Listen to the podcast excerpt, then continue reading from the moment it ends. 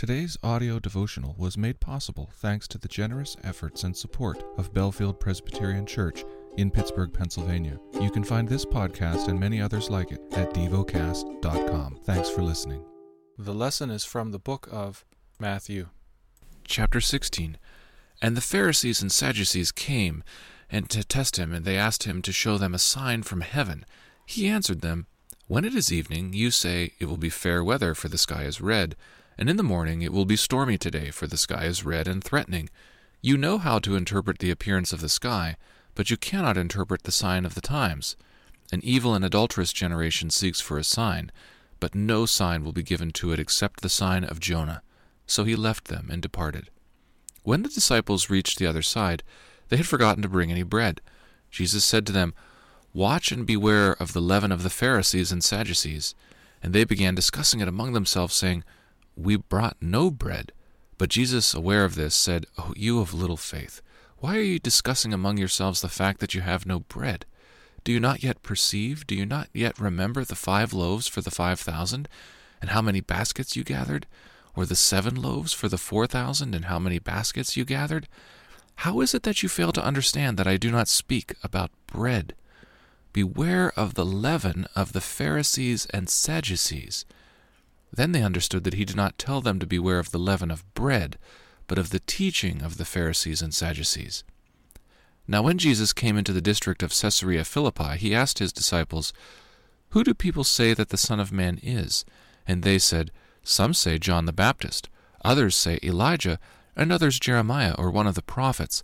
He said to them, But who do you say that I am? Simon Peter replied, You are the Christ, the Son of the living God.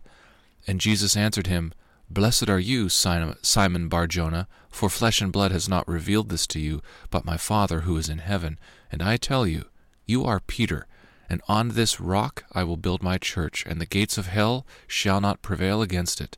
I will give you the keys of the kingdom of heaven, and whatever you bind on earth shall be bound in heaven, and whatever you loose on earth shall be loosed in heaven. Then he strictly charged the disciples to tell no one that he was the Christ. From that time Jesus began to show his disciples that he must go to Jerusalem and suffer many things from the elders and chief priests and scribes, and be killed, and on the third day be raised. And Peter took him aside and began to rebuke him, saying, Far be it from you, Lord, this shall never happen to you. But he turned and said to Peter, Get behind me, Satan. You are a hindrance to me, for you are not setting your mind on the things of God, but on the things of man. Then Jesus told his disciples, if anyone would come after me, let him deny himself and take up his cross and follow me. For whoever would save his life will lose it, but whoever loses his life for my sake will find it. For what will it profit a man if he gains the whole world and forfeits his soul? Or what shall a man give in return for his soul?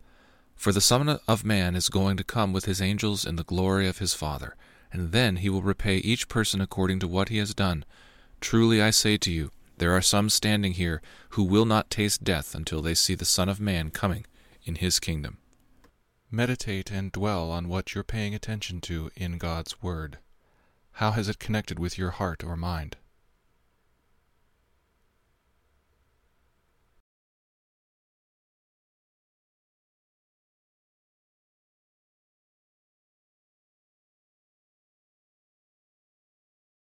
Pray to God freely about what has moved you today. Turn your thoughts to Him and enjoy His presence.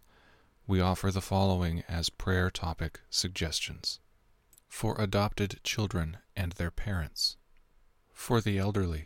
Thank you for listening to DevoCast.